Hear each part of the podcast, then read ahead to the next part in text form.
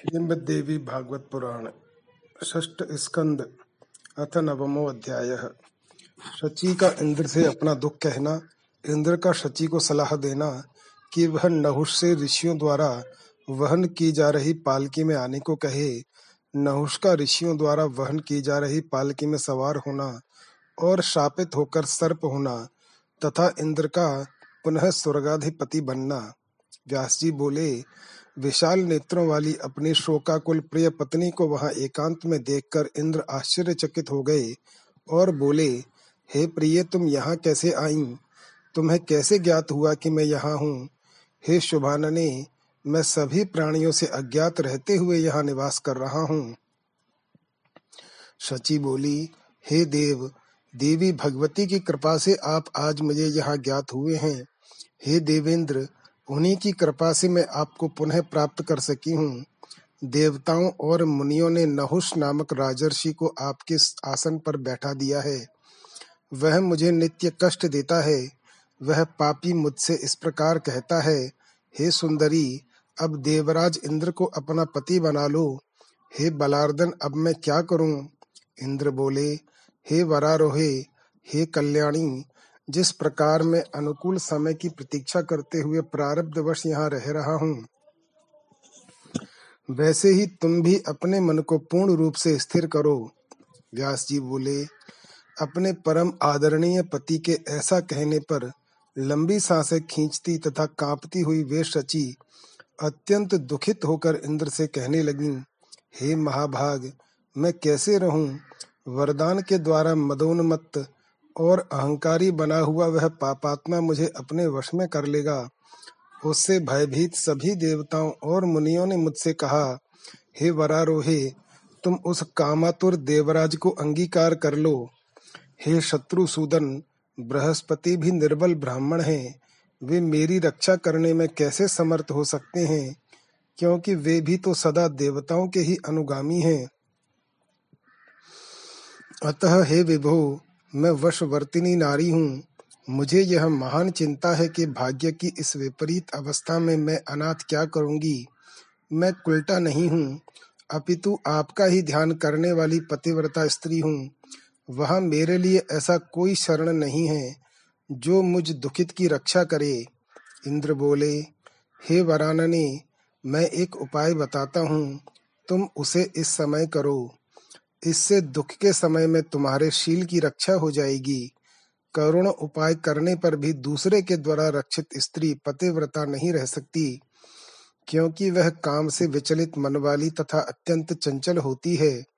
स्त्रियों का शील ही पाप से इनकी रक्षा करता है। इसलिए हे पवित्र मुस्कान वाली, तुम शील का आश्रय लेकर धैर्य धारण करो। जब दुष्ट राजा नहुष तुम्हें बलपूर्वक प्राप्त करने की चेष्टा करे, तब तुम गुप्त प्रतिज्ञा करके राजा को धोखे में डाल देना। हे मदालसे, तुम एकांत में उसके समीप जाकर कहो, हे जगतपते, आप ऋषियों के द्वारा वहन किए जाने वाले दिव्य वाहन से मेरे पास आए। ऐसा होने पर मैं प्रेम पूर्वक आपके वश में हो जाऊंगी, यह मेरी प्रतिज्ञा है। हे सुश्रोणी, तुम उससे ऐसा बोलना, तब मोहित और कामांध वह राजा मुनियों को अपने वाहन में लगाएगा। इससे तपस्वी अवश्य ही नहुष को श्राप से दग्ध कर देंगे। भगवती जगदम्बा तुम्हारी सहायता करेंगी, इसमें संदेह नहीं है। भगवती जगदम्बा के चरणों का स्मरण करने वाले को कभी संकट नहीं होता। यदि संकट उत्पन्न भी हो जाए तो उसे भी अपने कल्याण के लिए ही समझना चाहिए। अतः तुम गुरु बृहस्पति के कथनानुसार पूर्ण प्रयत्न से मणिद्वीप वासिनी भगवती भुवनेश्वरी का भजन करो। व्यास जी बोले, उनके ऐसा कहने पर वैसा ही होगा। यह कहकर अत्यंत विश्वस्त तथा भावी कार्य के प्रति प्रयत्नशील शची नहुष के पास गईं। नहुष उन्हें देखकर प्रसन्न होता हुआ यह वचन बोला, हे कामिनी, तुम्हारा स्वागत है। मैं तुम्हारे सत्य वचनों के कारण तुम्हारे अधीन हूँ। तुमने अपने वचन का सत्यता पूर्वक पालन किया, इसलिए मैं तुम्हारा दास हो गया हूँ। हे मितभाषिणी, तुम जब मेरे समीप आ गई हो तो मैं संतुष्ट हो गया हूँ। तुम्हें अब लज्जा नहीं करनी चाहिए। हे सुंदर मुस्कान वाली मुझ अनुरक्त को अंगीकार करो। हे विशाल नेत्रों वाली अपना कार्य बताओ, मैं तुम्हारा प्रिय करूंगा। शची बोली, हे कृत्रिम वासव, आपने मेरा संपूर्ण कार्य कर दिया है। हे देव, हे विभो, इस समय मेरे मन में एक अभिलाषा है, उसे आप सुने। हे कल्याण, मेरा मनोरथ पूर्ण कर दीजिए, इसके बाद मैं आपकी वशवर्तिनी हो जाऊंगी। मैं बड़े उत्साह से अपना मनोरथ कह रही हूँ, आप उसे पूरा करने में समर्थ हैं। नहुष बोला, हे चंद्रमुखी, तुम अपना कार्य बताओ, मैं तुम्हारा अभिलषित कार्य करता हूँ। हे सुब्रू, यदि अलभ्य वस्तु होगी तो भी मैं तुम्हें दूंगा, मुझे बताओ। शची बोली, हे राजेंद्र, मैं कैसे बताऊं, मुझे आपका विश्वास नहीं है। हे राजेंद्र, आप शपथ लें कि मैं तुम्हारा प्रिय कार्य करूंगा, क्योंकि पृथ्वी तल पर सत्यवादी राजा दुर्लभ हैं। हे राजन, आपको सत्य से बंधा जानने के बाद ही मैं अपना अभिलषित बताऊंगी।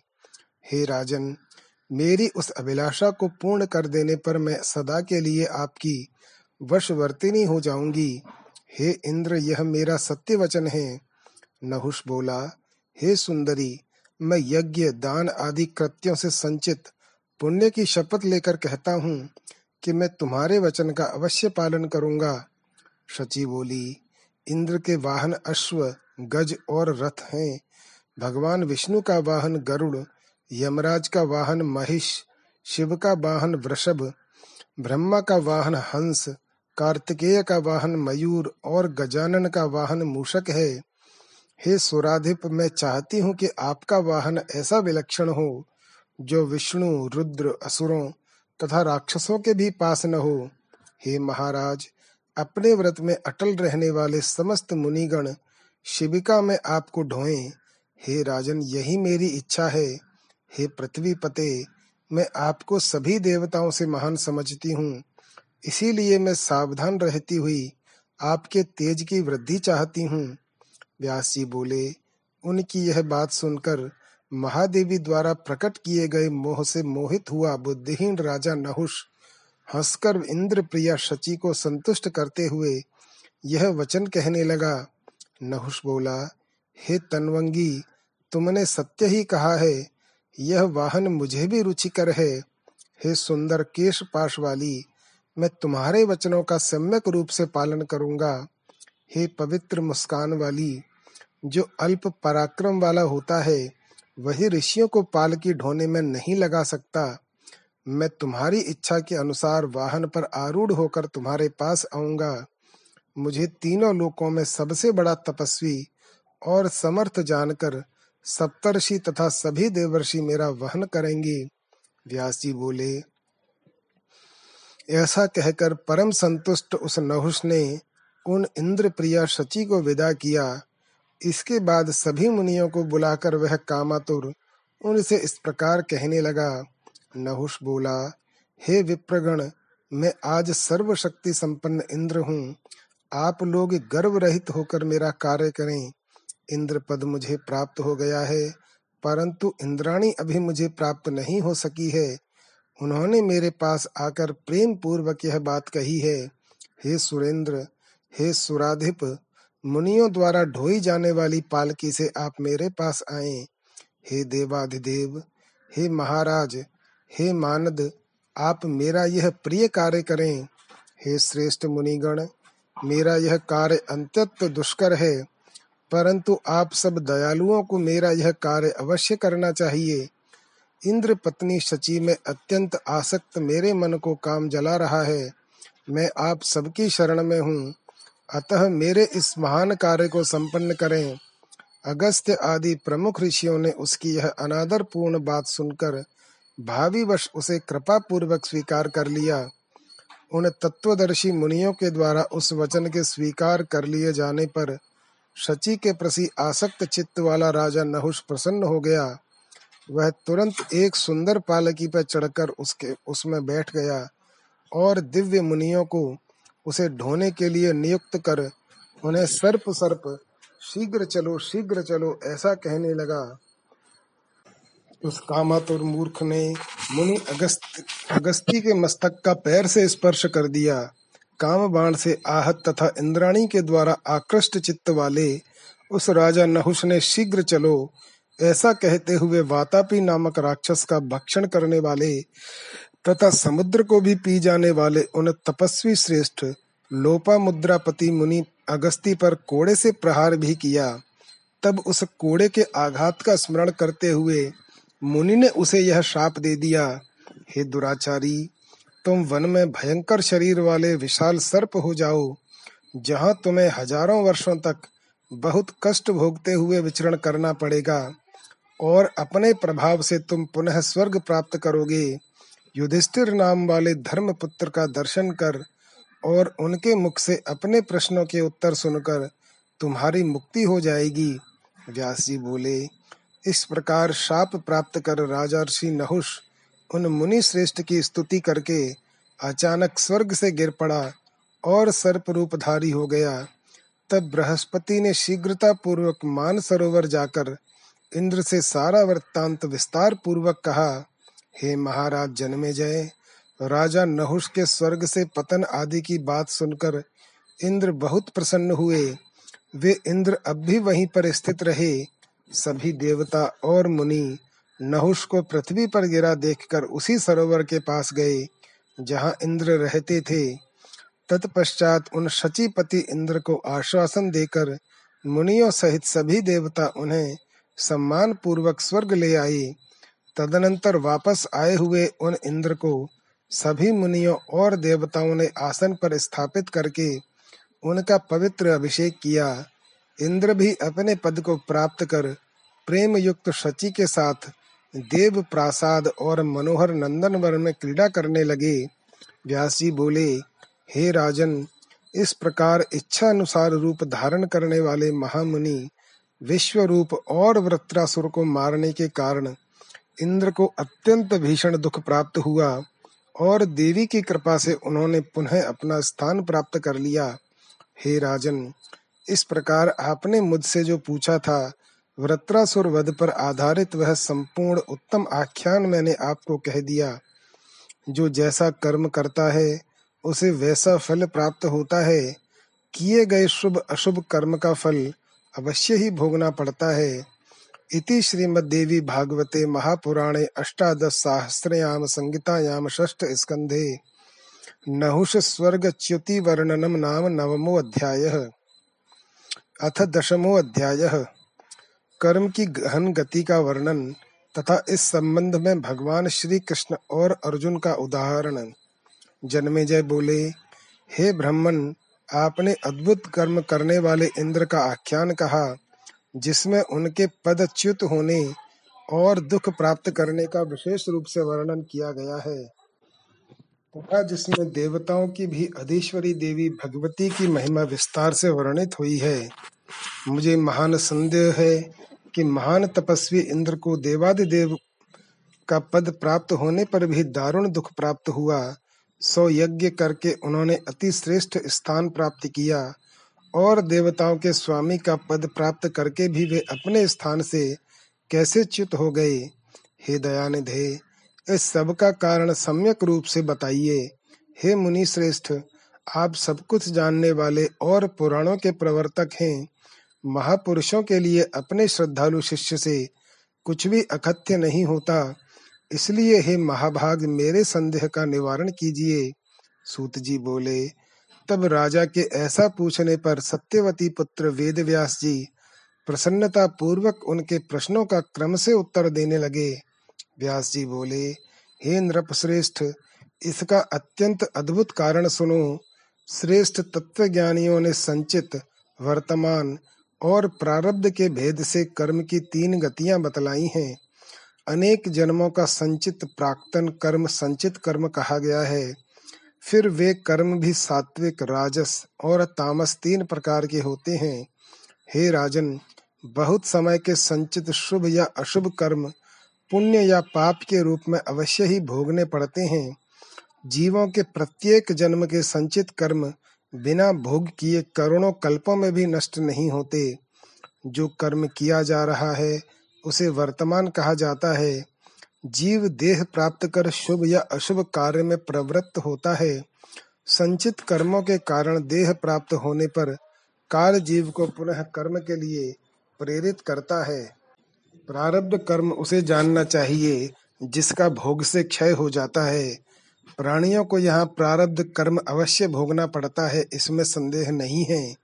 हे राजेंद्र, देवता, मनुष्य, असुर, यक्ष, गंधर्व और किन्नर, इन सभी को पूर्व काल में किए गए शुभ अशुभ कर्मों का फल भोगना पड़ता है, यह निश्चित है।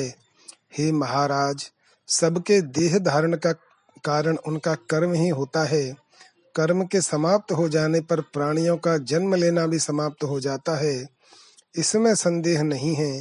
हे राजन, ब्रह्मा, विष्णु, रुद्र, इंद्र आदि देवता, दानव, यक्ष और गंधर्व ये सभी कर्म के वशीभूत हैं, अन्यथा जीव के सुख दुख में भोग का जो कारण रूप देह संबंध है वह कैसे होता। इसीलिए किसी काल विपाक के योग से यथा समय अनेक जन्मों में किए हुए संचित कर्मों का प्रभाव प्रकट हो जाता है। उसी प्रारब्ध कर्म के वश में होकर ही मनुष्य पुण्य या पाप करता है, उसी प्रकार देवता आदि भी करते हैं। हे राजन, भगवान विष्णु के अंश से धर्मपुत्र नर और नारायण ही कृष्ण और अर्जुन के रूप में प्रकट हुए। मुनियों के द्वारा इस पौराणिक आख्यान का विवेचन किया गया है। जो अधिक वैभवशाली होता है उसे देवांश जानना चाहिए। जो ऋषि नहीं है वह काव्य की रचना नहीं कर सकता। जो रुद्र नहीं है वह रुद्र की अर्चना नहीं कर सकता। जिसमें देवांश नहीं है वह अन्नदान नहीं कर सकता, और जिसमें विष्णु का अंश नहीं है वह राजा नहीं हो सकता। हे राजन, विष्णु, इंद्र, अग्नि, यम और कुबेर से प्रभुत्व, प्रभाव, कोप और पराक्रम प्राप्त करके ही निश्चित रूप से यह शरीर बनता है। इस संसार में जो कोई बलवान, भाग्यवान, भोगवान, विद्यावान या दानशील है उसे देवांश कहा जाता है। हे राजन, उसी प्रकार मैंने पांडवों को भी देवांश बताया था। वासुदेव श्री कृष्ण तो नारायण के अंश और उन्हीं के समान कांति युक्त थे। प्राणियों का शरीर सुख दुख का भाजन होता है। शरीरधारी सुख दुख प्राप्त करता रहता है। कोई भी प्राणी स्वतंत्र नहीं है बल्कि सदैव देव के अधीन रहता है। वह विवश होकर जन्म, मरण, सुख तथा दुख प्राप्त करता है।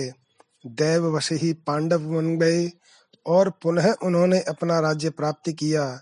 तत्पश्चात उन्होंने अपने बाहुबल से राजसूय नामक अत्युत्तम यज्ञ किया और बाद में अत्यंत दुखदायक वनवास उन्हें पुनः प्राप्त हुआ।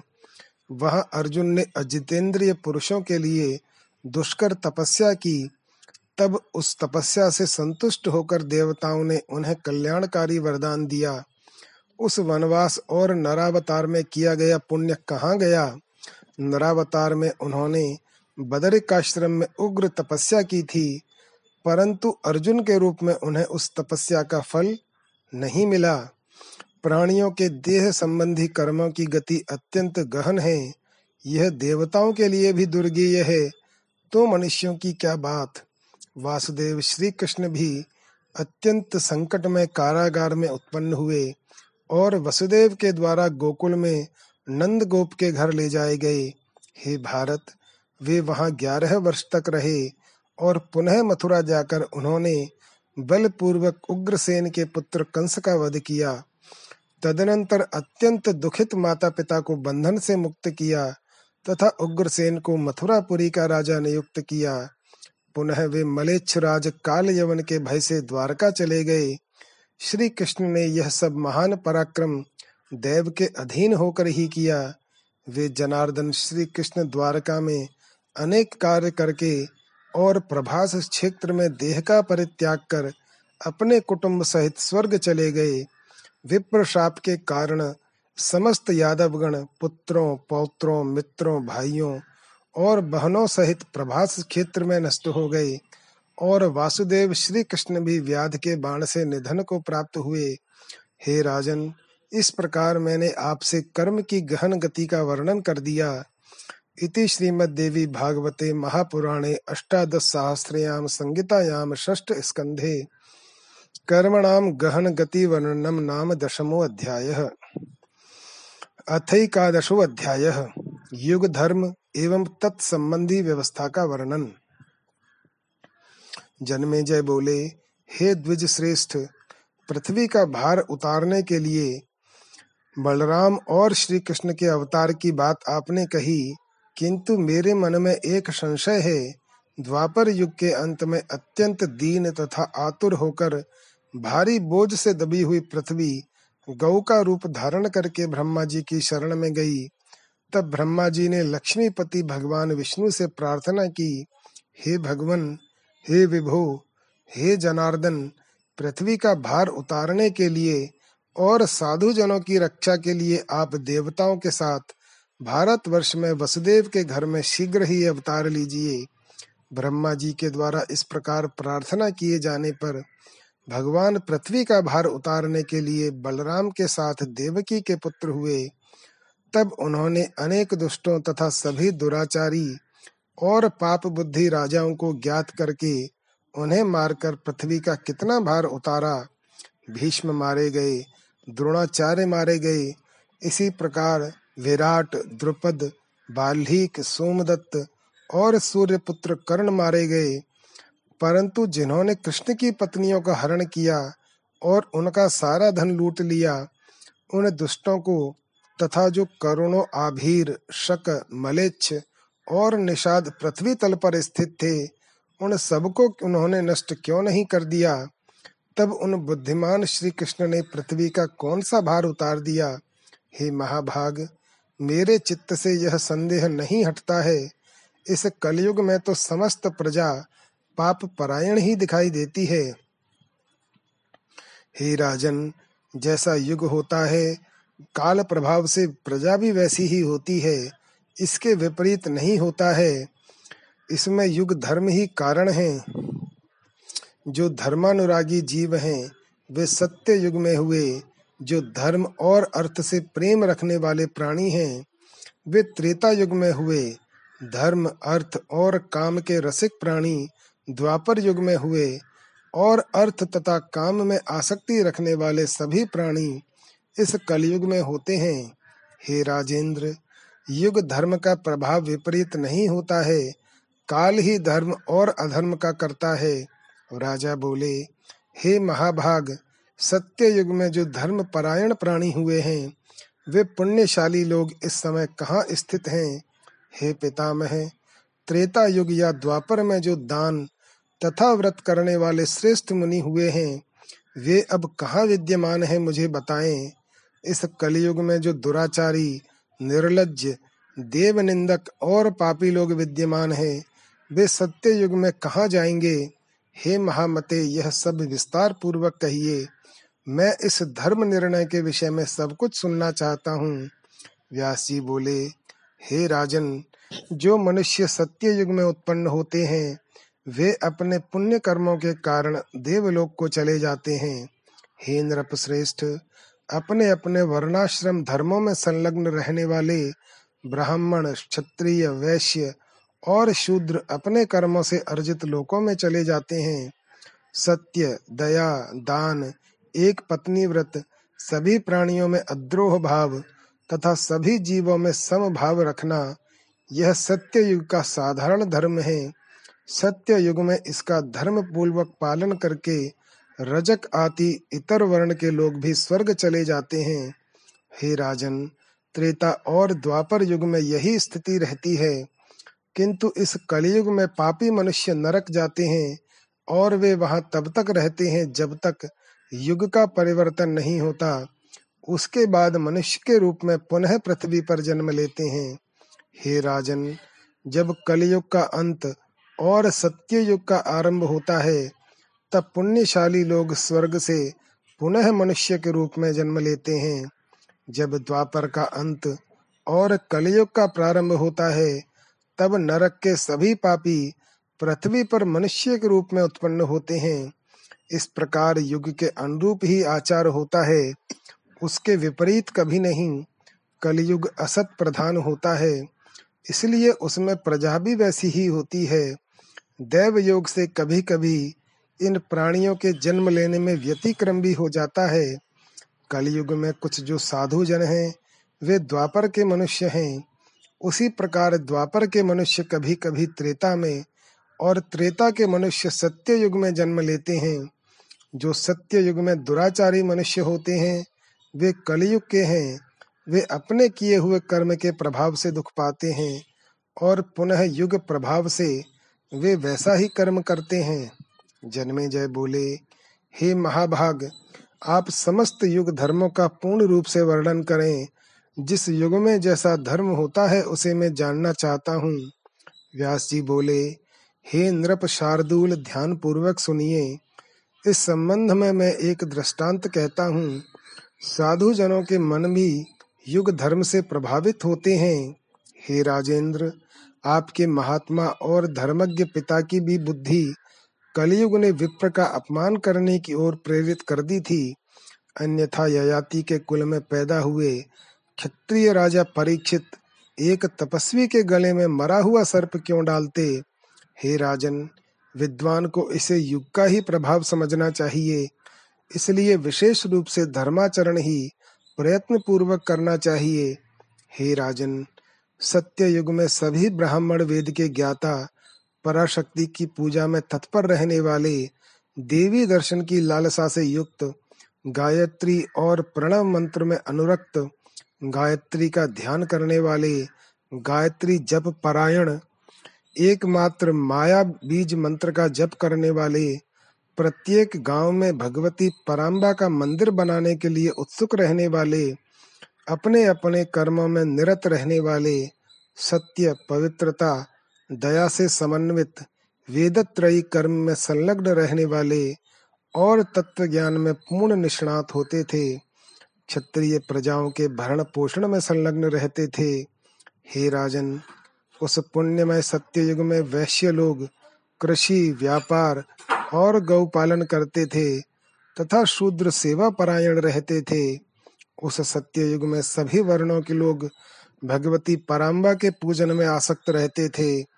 उसके बाद त्रेता युग में धर्म की स्थिति कुछ कम हो गई। सत्य युग में जो धर्म की स्थिति थी वह द्वापर में विशेष रूप से कम हो गई। हे राजन, पूर्व युगों में जो राक्षस समझे जाते थे वे ही कलयुग में ब्राह्मण माने जाते हैं। वे प्रायः पाखंडी, लोगों को ठगने वाले, झूठ बोलने वाले तथा वेद और धर्म से दूर रहने वाले होते हैं। उनमें से कुछ तो दंभी, लोक व्यवहार में चालाक, अभिमानी, वेद प्रतिपादित मार्ग से हटकर चलने वाले, शूद्रों की सेवा करने वाले, विभिन्न धर्मों का प्रवर्तन करने वाले, वेद निंदक, क्रूर, धर्मभ्रष्ट और व्यर्थवाद विवाद में लगे रहने वाले होते हैं। हे राजन, जैसे जैसे कलयुग की वृद्धि होती है वैसे वैसे सत्य मूलक धर्म का सर्वथा क्षय होता जाता है और वैसे ही क्षत्रिय, वैश्य, शूद्र और इतर वर्णों के लोग भी धर्महीन, मिथ्यावादी तथा पापी होते हैं। ब्राह्मण शूद्र धर्म में संलग्न और प्रतिग्रह परायण हो जाते हैं। हे राजन, कलयुग का प्रभाव और बढ़ने पर स्त्रियां स्वेच्छाचारिणी तथा काम, लोभ और मोह से युक्त हो जाएंगी। हे राजन, वे पापाचारिणी, झूठ बोलने वाली, सदा कलह करने वाली, अपने पति को ठगने वाली और नित्य धर्म का भाषण करने में निपुण होंगी। कलयुग में इस प्रकार की पाप परायण स्त्रियां होती हैं। हे राजन, आहार की शुद्धि से ही अंतःकरण की शुद्धि होती है और हे नृपश्रेष्ठ, चित्त शुद्ध होने पर ही धर्म का प्रकाश होता है। आचार संकरता यानी दूसरे वर्णों के अनुसार आचरण दोष से धर्म में व्यतिक्रम यानी विकार उत्पन्न होता है और धर्म में विकृति होने पर वर्ण संकरता उत्पन्न होती है। हे राजन, इस प्रकार सभी धर्मों से हीन कलयुग में अपने अपने वर्णाश्रम धर्म की चर्चा भी कहीं नहीं सुनाई देती। हे राजन, धर्मज्ञ और श्रेष्ठ जन भी अधर्म करने लग जाते हैं। यह कलयुग का स्वभाव ही है, किसी के भी द्वारा इसका प्रतिकार नहीं किया जा सकता। अतः हे राजेंद्र, इस काल में स्वभाव से ही पाप करने वाले मनुष्यों की निष्कृति सामान्य उपाय से नहीं हो सकती। जन्मेजय बोले, हे भगवन, हे समस्त धर्मों के ज्ञाता, हे समस्त शास्त्रों में निपुण, अधर्म के बाहुल्य वाले कलयुग में मनुष्यों की क्या गति होती है? यदि उससे निस्तार का कोई उपाय हो तो उसे दया पूर्वक मुझे बतलाइए। व्यास जी बोले, हे महाराज, इसका एक ही उपाय है, दूसरा नहीं है। समस्त पापों के शमन के लिए देवी के चरण कमल का ध्यान करना चाहिए। हे राजन, देवी के पाप दाहक नाम में जितनी शक्ति है उतने पाप तो हैं ही नहीं, इसलिए भय की क्या आवश्यकता। यदि विवशता पूर्वक भी भगवती के नाम का उच्चारण हो जाए तो वे क्या क्या दे देती हैं, उसे जानने में भगवान शंकर आदि भी समर्थ नहीं हैं। भगवती देवी के नाम का स्मरण ही समस्त पापों का प्रायश्चित है। इसलिए हे राजन, मनुष्य को कली के भय से पुण्य क्षेत्र में निवास करना चाहिए और पराम्बा के नाम का निरंतर स्मरण करना चाहिए। जो देवी को भक्ति भाव से नमस्कार करता है वह प्राणियों का छेदन भेदन और सारे संसार को पीड़ित करके भी उन पापों से मुक्त हो जाता है। हे राजन, यह मैंने आपसे संपूर्ण शास्त्रों के रहस्य को कह दिया। इस पर भली भांति विचार कर आप देवी के चरण कमल की आराधना करें। वैसे तो सभी लोग अजपा नामक गायत्री का जप करते हैं, लेकिन वे माया से मोहित होने के कारण उन महामाया की महिमा और महान वैभव को नहीं जानते। सभी ब्राह्मण अपने हृदय में गायत्री का जप करते हैं, परंतु वे भी उन महामाया की महिमा और उनके वैभव को नहीं जानते। हे राजन, युग धर्म की व्यवस्था के विषय में आपने जो कुछ पूछा था यह सब मैंने कह दिया। अब आप और क्या सुनना चाहते हैं? इति श्रीमद् देवी भागवते महापुराणे अष्टादश सहस्रयाम संहितायाम षष्ठ स्कंधे युग धर्म व्यवस्था वर्णनम नामैकादशो अध्यायः। अथ द्वादशो अध्यायः। पवित्र तीर्थों का वर्णन, चित्त शुद्धि की प्रधानता तथा इस संबंध में विश्वामित्र और वशिष्ठ के परस्पर वैर की कथा, राजा हरिश्चंद्र का वरुण देव के श्राप से जलोदर ग्रस्त होना। राजा बोले, हे मुनिश्रेष्ठ, अब आप मुझे मनुष्यों और देवताओं के द्वारा सेवनीय इस पृथ्वी पर स्थित पुण्य तीर्थों, क्षेत्रों तथा नदियों के विषय में बतलाइए। उन तीर्थों में स्नान तथा दान का जैसा फल मिलता है उसे और विशेष रूप से तीर्थ यात्रा की विधि तथा नियमों को भी बताइए। व्यास जी बोले, हे राजन सुनिए, मैं उन विविध तीर्थों का वर्णन करूंगा जिन तीर्थों में देवियों के प्रशस्त मंदिर विद्यमान हैं। नदियों में गंगा श्रेष्ठ है, उसी प्रकार यमुना, सरस्वती, नर्मदा, गंडकी, सिंधु, गोमती, तमसा, कावेरी, चंद्रभागा, पुण्या, शुभ, वेत्रवती, चर्मणवती, सरयू, तापी तथा साब्रमती भी हैं। इन्हें मैंने बतला दिया। हे राजन, इनके अतिरिक्त सैकड़ों अन्य नदियां भी हैं। उनमें से समुद्र में गिरने वाली नदियां पुण्यमयी हैं तथा समुद्र में न गिरने वाली नदियां अल्प पुण्य वाली हैं। समुद्रगामिनी नदियों में वे बहुत पवित्र हैं जो सदा जल पूरित होकर बहती हैं। श्रावण और भाद्रपद, इन 2 महीनों में सभी नदियां रजस्वला होती हैं, क्योंकि उनमें वर्षा काल में ग्रामीण जल प्रवाहित होता है। पुष्कर, कुरुक्षेत्र, धर्मारण्य, प्रभास, प्रयाग, नैमिषारण्य और विख्यात अर्बुदारण्य, ये अत्यंत पवित्र तीर्थ हैं। इसी प्रकार श्रीशैल, सुमेरु और गंधमादन पवित्र पर्वत हैं। सरोवरों में सर्व विख्यात मान सरोवर, श्रेष्ठ बिंदुसर और पवित्र अच्छोद सरोवर पुण्य सरोवर हैं। इस प्रकार शुद्ध मन वाले मुनियों के आश्रम भी पुण्य स्थल हैं। विख्यात बदरिकाश्रम सदैव पुण्यशाली आश्रम के रूप में कहा गया है, जहाँ नर नारायण नाम के 2 मुनियों ने तपस्या की थी। ऐसे ही वामन आश्रम और शतयूपाश्रम भी विख्यात हैं। जिस ऋषि ने जहाँ तपस्या की वह आश्रम उसी के नाम से प्रसिद्ध हो गया। हे राजन, इस प्रकार इस भूतल पर असंख्य पवित्र पुण्य स्थल हैं जो मुनियों द्वारा पवित्र कहे गए हैं। हे राजन, इन सभी स्थानों में देवी के मंदिर हैं जो दर्शन कर लेने मात्र से पाप का हरण करते हैं। वहां बहुत से भक्त नियम पूर्वक वास करते हैं। उन कतिपय स्थानों का वर्णन आगे करूंगा। हे राजन, तीर्थ, दान, व्रत, यज्ञ, तपस्या और सभी पुण्य कर्म शुद्धि सापेक्ष हैं। द्रव्य शुद्धि, क्रिया शुद्धि और मानसिक शुद्धि के आधार पर ही तीर्थ, तप और व्रत पवित्र होते हैं। कभी द्रव्य शुद्धि और कभी क्रिया शुद्धि हो पाती है, लेकिन हे राजन, मानसिक शुद्धि सबके लिए सदा ही दुर्लभ होती है, क्योंकि हे नृप, मन बड़ा चंचल है और अनेक विषयों में भटकता रहता है। तब हे राजन, विविध विषयों के आश्रित रहने वाला मन कैसे शुद्ध रह सकता है? काम, क्रोध, लोभ, अहंकार तथा मद, ये सभी तपस्या, तीर्थ सेवन और व्रतों में विघ्नकारी होते हैं। हे राजन, अहिंसा, सत्य, अस्तेय, शौच, इंद्रिय निग्रह और अपने धर्म का पालन समस्त तीर्थों का फल प्रदान करते हैं। नित्य कर्म के परित्याग और मार्ग में संसर्ग दोष से तीर्थ में जाना व्यर्थ हो जाता है, केवल पाप ही लगता है। हे राजन, तीर्थ तो केवल शरीर जन्य मल को ही धोते हैं, वे अंतःकरण को धोने में समर्थ नहीं होते।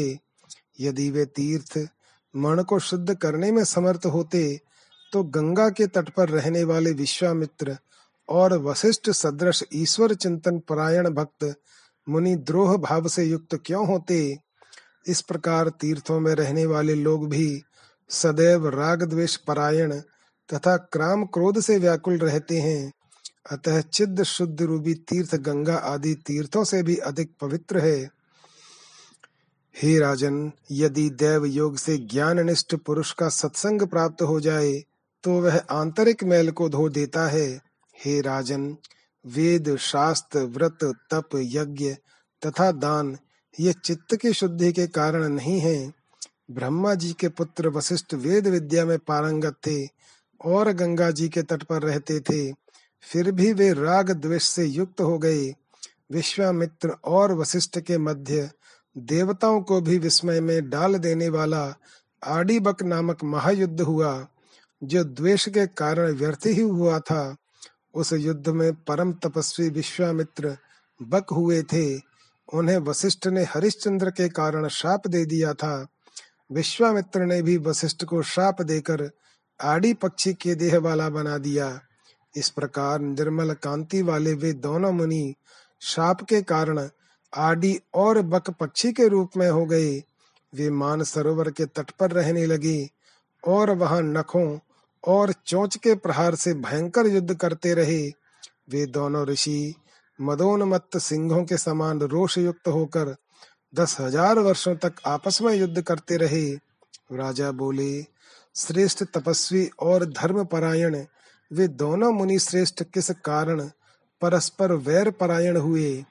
उन दोनों बुद्धिमान ऋषियों ने किस कारण से एक दूसरे को शाप दिया, जो मनुष्यों के लिए कष्टकारक और दुखदायक सिद्ध हुए? व्यास जी बोले, पूर्व काल में सूर्य वंश में त्रिशंकु के पुत्र हरिश्चंद्र नामक एक श्रेष्ठ राजा हुए, जो रामचंद्र जी के पूर्वज थे। वे राजर्षि संतानहीन थे, अतः पुत्र की कामना से वरुण देव को की प्रसन्नता के लिए उन्होंने नरमेध नामक दुष्कर महायज्ञ करने की प्रतिज्ञा की। उस यज्ञ का व्रत लेने से वरुण देव उन पर प्रसन्न हो गए और राजा की परम रूपवती भार्या ने गर्भ धारण किया। रानी को गर्भवती देखकर राजा प्रसन्न हुए और उन्होंने विधि पूर्वक गर्भ को संस्कारित करने वाला कर्म संपन्न कराया। हे राजन, रानी ने समस्त शुभ लक्षणों से संपन्न पुत्र को जन्म दिया। पुत्र के उत्पन्न होने पर राजा बहुत प्रसन्न हुए। उन्होंने जात कर्म आदि संस्कार की उत्तम विधि संपन्न की। ब्राह्मणों को विशेष रूप से स्वर्ण और पयस्विनी गौएं प्रदान की। हे महाराज, जब घर में जन्मोत्सव धूमधाम से मनाया जा रहा था उसी समय ब्राह्मण का वेश धारण करके वरुण देव आए। आसन प्रदान करके राजा ने विधिवत उनकी पूजा की। आगमन के विषय में पूछे जाने पर मैं वरुण हूँ यह वाक्य उन्होंने राजा से कहा।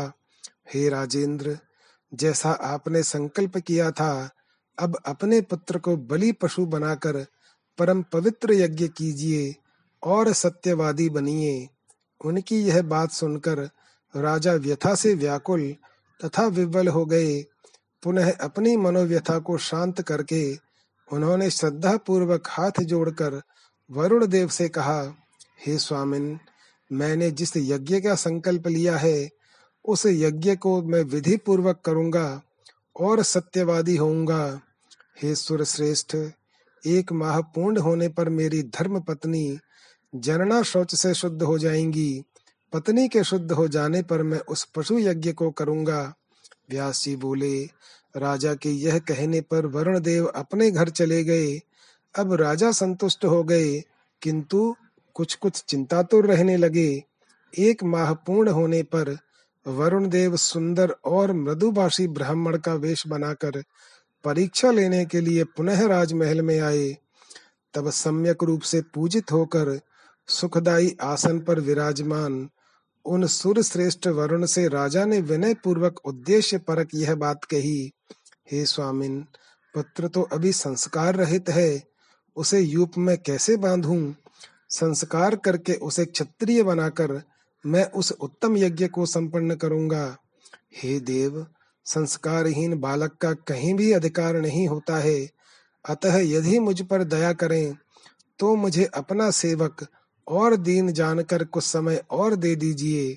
वरुण बोले, हे राजन, आप समय को आगे बढ़ाकर धोखा दे रहे हैं। निस्संतान होने के कारण आपका पुत्र स्नेह छोड़ना दुष्कर है, इसे मैं जानता हूँ। हे राजेंद्र, आपकी मधुर वाणी सुनकर मैं घर जा रहा हूँ। कुछ समय तक प्रतीक्षा करके मैं पुनः आपके घर आऊंगा।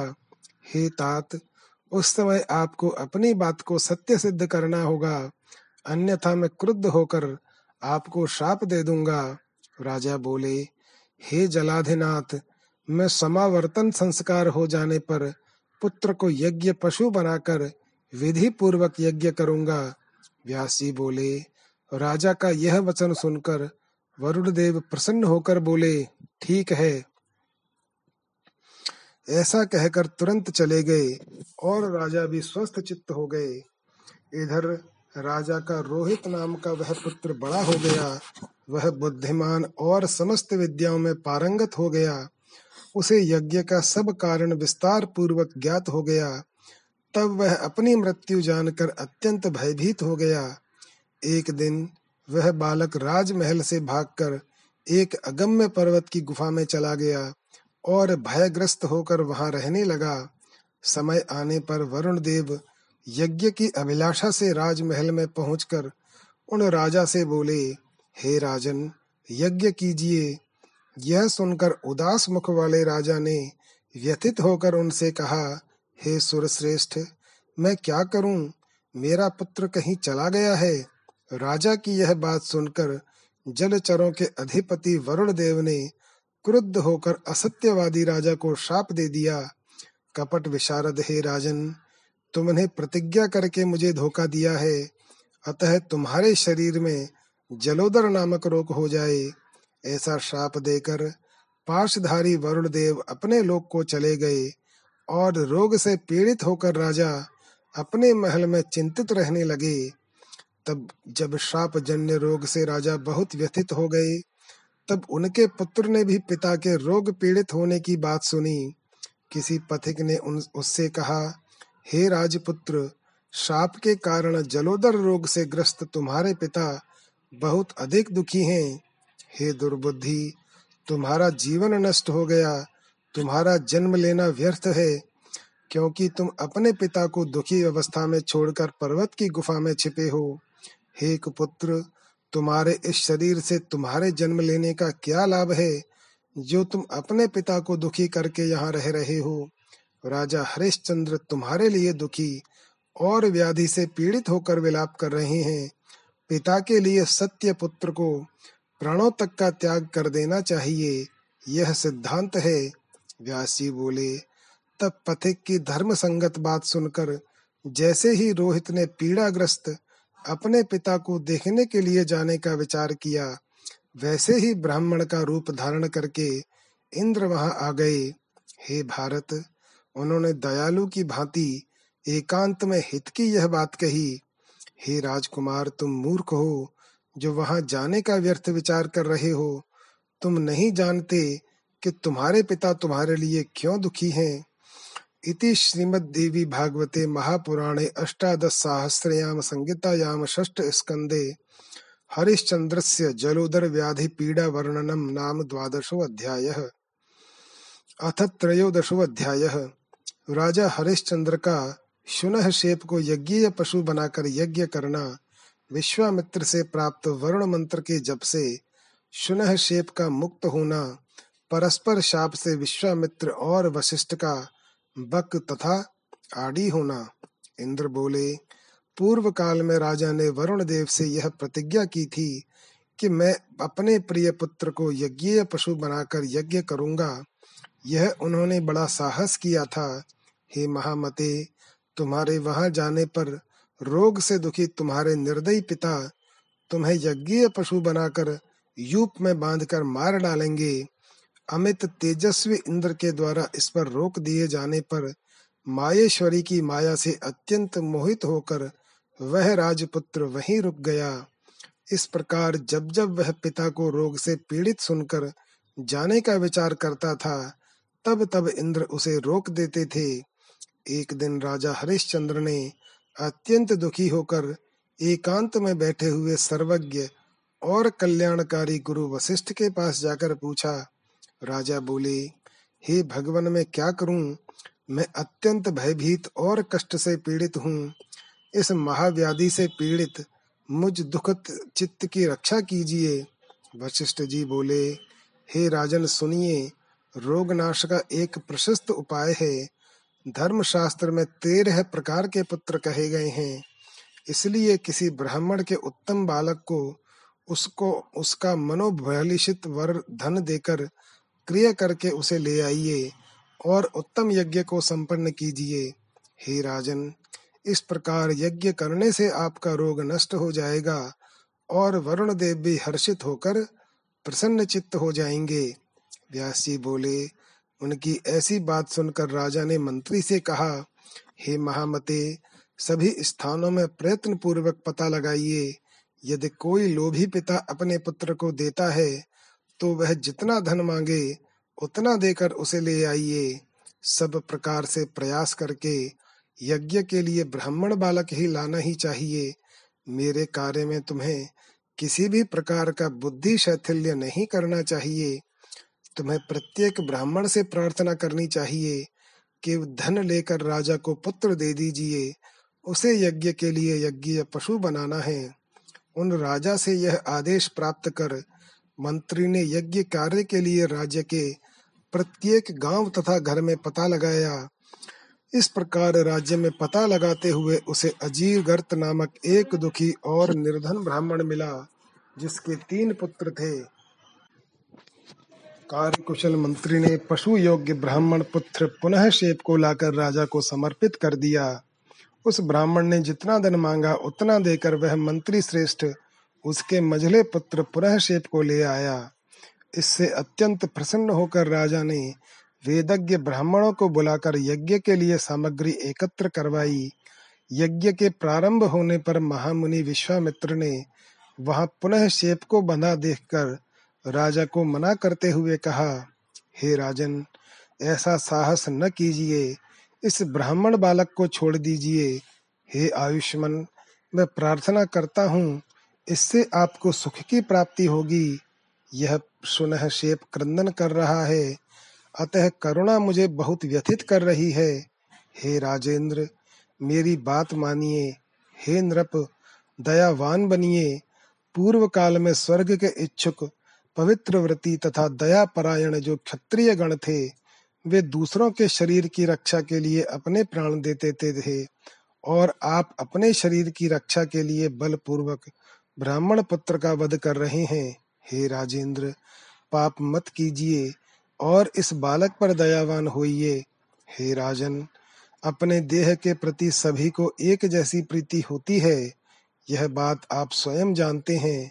यदि आप मेरी बात को प्रमाण मानते हैं तो इस बालक को छोड़ दीजिए। व्यास जी बोले, दुख से अत्यंत पीड़ित राजा ने मुनि की बात का अनादर करके उस बालक को नहीं छोड़ा। इससे वे तपस्वी मुनि उनके ऊपर अत्यंत क्रुद्ध हो गए। वेद वेताओं में श्रेष्ठ उन दयालु विश्वामित्र ने शुनह शेप को पाशधारी वरुण देव के मंत्र का उपदेश दिया। अपने वध के भय से व्याकुल शुनह शेप भी वरुण देव का स्मरण करते हुए उच्च स्वर से बार बार मंत्र का जप करने लगा। जलचरों के अधिपति कर्ण सिंधु वरुण देव ने वहां आकर स्तुति करते हुए उस ब्राह्मण पुत्र शुनह शेप को छुड़ा दिया और राजा को रोग मुक्त करके वे वरुण देव अपने लोक को चले गए। विश्वामित्र ने उस बालक को मृत्यु से मुक्ति प्रदान कर दी। राजा ने महात्मा विश्वामित्र की बात नहीं मानी, अतः वे गांधी पुत्र विश्वामित्र मन ही मन राजा के ऊपर क्रुद्ध हुए। एक समय राजा घोड़े पर सवार होकर वन में गए। वे सूअर को मारने की इच्छा से ठीक दोपहर के समय कौशिकी नदी के तट पर पहुंचे। वहां विश्वामित्र ने वृद्ध ब्राह्मण का वेश धारण करके छल पूर्वक उनका सर्वस्व मांग लिया और उनके महान राज्य पर अपना अधिकार कर लिया, जिससे वशिष्ठ के यजमान राजा हरिश्चंद्र अत्यंत कष्ट पाने लगे। एक बार संयोगवश वन में आए हुए विश्वामित्र से वशिष्ठ ने कहा, हे क्षत्रियाधम, हे दुर्बुद्धे, तुमने व्यर्थ ही ब्राह्मण का वेश बना रखा है। बगुले के समान वृत्ति वाले हे दाम्भिक, तुम व्यर्थ में गर्व क्यों करते हो। हे जाल्म, तुमने मेरे यजमान नृपश्रेष्ठ हरिश्चंद्र को बिना अपराध के महान कष्ट में क्यों डाल दिया। तुम बगुले के समान ध्यान परायण हो, अतः तुम बगुला हो जाओ। वशिष्ठ के द्वारा इस प्रकार शाप प्राप्त विश्वामित्र ने उनसे कहा, हे आयुष्मान, जब तक मैं बक रहूंगा तब तक तुम भी आड़ी पक्षी बनकर रहोगे। व्यासी बोले, इस प्रकार क्रोध से व्याकुल उन दोनों ने एक दूसरे को शाप दे दिया और एक सरोवर के समीप वे दोनों मुनि आड़ी और बक के रूप में अंडों से उत्पन्न हुए। दिव्यमान सरोवर के तट पर एक वृक्ष पर घोंसला बनाकर बक रूपधारी विश्वामित्र और एक दूसरे वृक्ष पर उत्तम घोंसला बनाकर आड़ी रूपधारी वशिष्ठ परस्पर द्वेष परायण होकर रहने लगे। वे दोनों कोपाविष्ट होकर प्रतिदिन घोर क्रंदन करते हुए सभी लोगों के लिए दुखदायी युद्ध करते थे। वे दोनों चोंच और पंखों के प्रहार तथा नखों के आघात से परस्पर चोट पहुंचाते थे। रक्त से लथपथ वे दोनों खिले हुए किंशुक के फूल जैसे प्रतीत होते थे। हे महाराज, इस प्रकार पक्षी रूपधारी दोनों मुनि शाप रूपी पाश में जकड़े हुए वहां बहुत वर्षों तक पड़े रहे। राजा बोले, हे विपर्षे, वे दोनों मुनि श्रेष्ठ वशिष्ठ और विश्वामित्र शाप से किस प्रकार मुक्त हुए, यह मुझे बताइए, मुझे बड़ा कौतूहल है। व्यास जी बोले, लोक पितामह ब्रह्मा जी उन दोनों को युद्ध करते देखकर समस्त दया परायण देवताओं के साथ वहां आए। सृष्टिकर्ता ब्रह्मा जी ने उन दोनों को समझाकर युद्ध से विरत करके परस्पर दिए गए शाप से भी मुक्त कर दिया। इसके बाद सभी देवगण अपने अपने लोकों को चले गए। कमल योनि प्रतापी ब्रह्मा जी शीघ्र हंस पर आरूढ़ होकर सत्यलोक को चले गए और प्रजापति के उपदेश से परस्पर स्नेह करके विश्वामित्र तथा वशिष्ठ जी भी अपने अपने आश्रमों को शीघ्र चले गए। हे राजन, इस प्रकार मैत्रा वरुणी वशिष्ठ ने भी अकारण ही विश्वामित्र के साथ परस्पर दुखप्रद युद्ध किया था। इस संसार में मनुष्य, देवता या दैत्य कौन ऐसा है जो अहंकार पर विजय प्राप्त कर सदा सुखी रह सके। हे राजन, चित्त की शुद्धि के लिए महापुरुषों के लिए भी दुर्लभ है। उसे प्रयत्न पूर्वक शुद्ध करना चाहिए। उसके बिना तीर्थ यात्रा, दान, तपस्या, सत्य आदि जो कुछ भी धर्म साधन है वह सब निरर्थक है। सबके देहों में तथा प्राणियों के धर्म कर्मों में सात्विकी, राजसी और तामसी ये तीन प्रकार की श्रद्धा कही गई है। इनमें यथोक्त फल देने वाली सात्विकी श्रद्धा जगत में सदा दुर्लभ होती है। विधि विधान से युक्त राजसी श्रद्धा उसका आधा फल देने वाली कही गई है। हे राजन, काम क्रोध के वशीभूत पुरुषों की श्रद्धा तामसी होती है। हे नृपश्रेष्ठ, वह फल विहीन होती है और कीर्ति करने वाली भी नहीं होती। कलयुग के दोषों से भयभीत व्यक्ति को कथा श्रवण आदि के द्वारा चित्त को वासना रहित करके देवी की पूजा में तत्पर रहते हुए, वाणी से देवी के नामों को ग्रहण करते हुए, उनके गुणों का कीर्तन करते हुए तथा उनके चरण कमल का ध्यान करते हुए तीर्थ आदि में नित्य वास करना चाहिए। ऐसा करने से उसे कलयुग का भय नहीं होगा। इससे पापी प्राणी भी अनायास ही संसार से मुक्त हो जाता है। इति श्रीमद्देवी भागवते महापुराणे अष्टादश सहस्रयाम संहितायाम षष्ठ स्कंधे आदि बक युद्ध वर्णन सहितम देवी महात्म्य वर्णनम नाम त्रयोदशो अध्यायः। जय श्री राम।